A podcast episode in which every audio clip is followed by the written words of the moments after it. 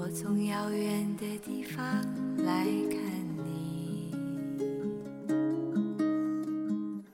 要说许多的故事。世界上最早的职业应该是教师吧？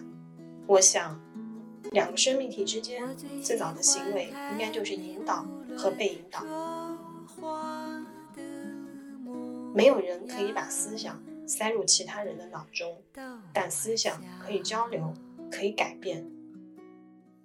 世界上没有什么绝对静止，永恒不变，如人不能两次踏入同一条河流。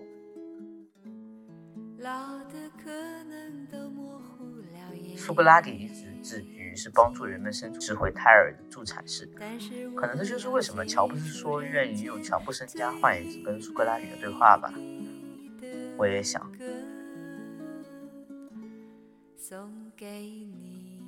释迦牟尼佛从来没有觉得自己说法，法只是一种工具，如法所欲，法上应舍，渡人的只能是你自己。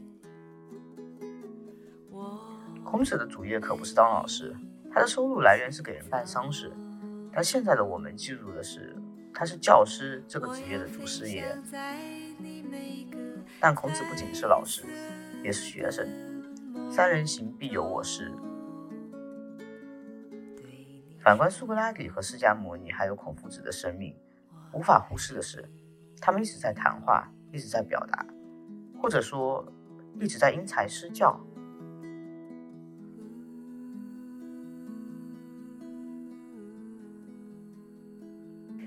恕我直言，像是我们交换信息的记录仪，对话的发生。思想的交流，不拘泥形式，不设限场景，无需辨别主客体，唯有自由表达和真情流露。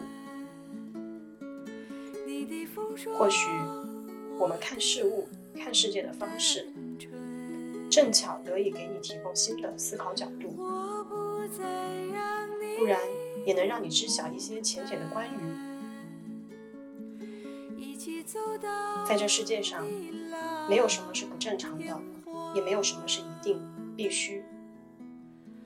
要放下心中的执念，去关注当下的感受，拥抱真实的一切。感谢你们收听，恕我直言。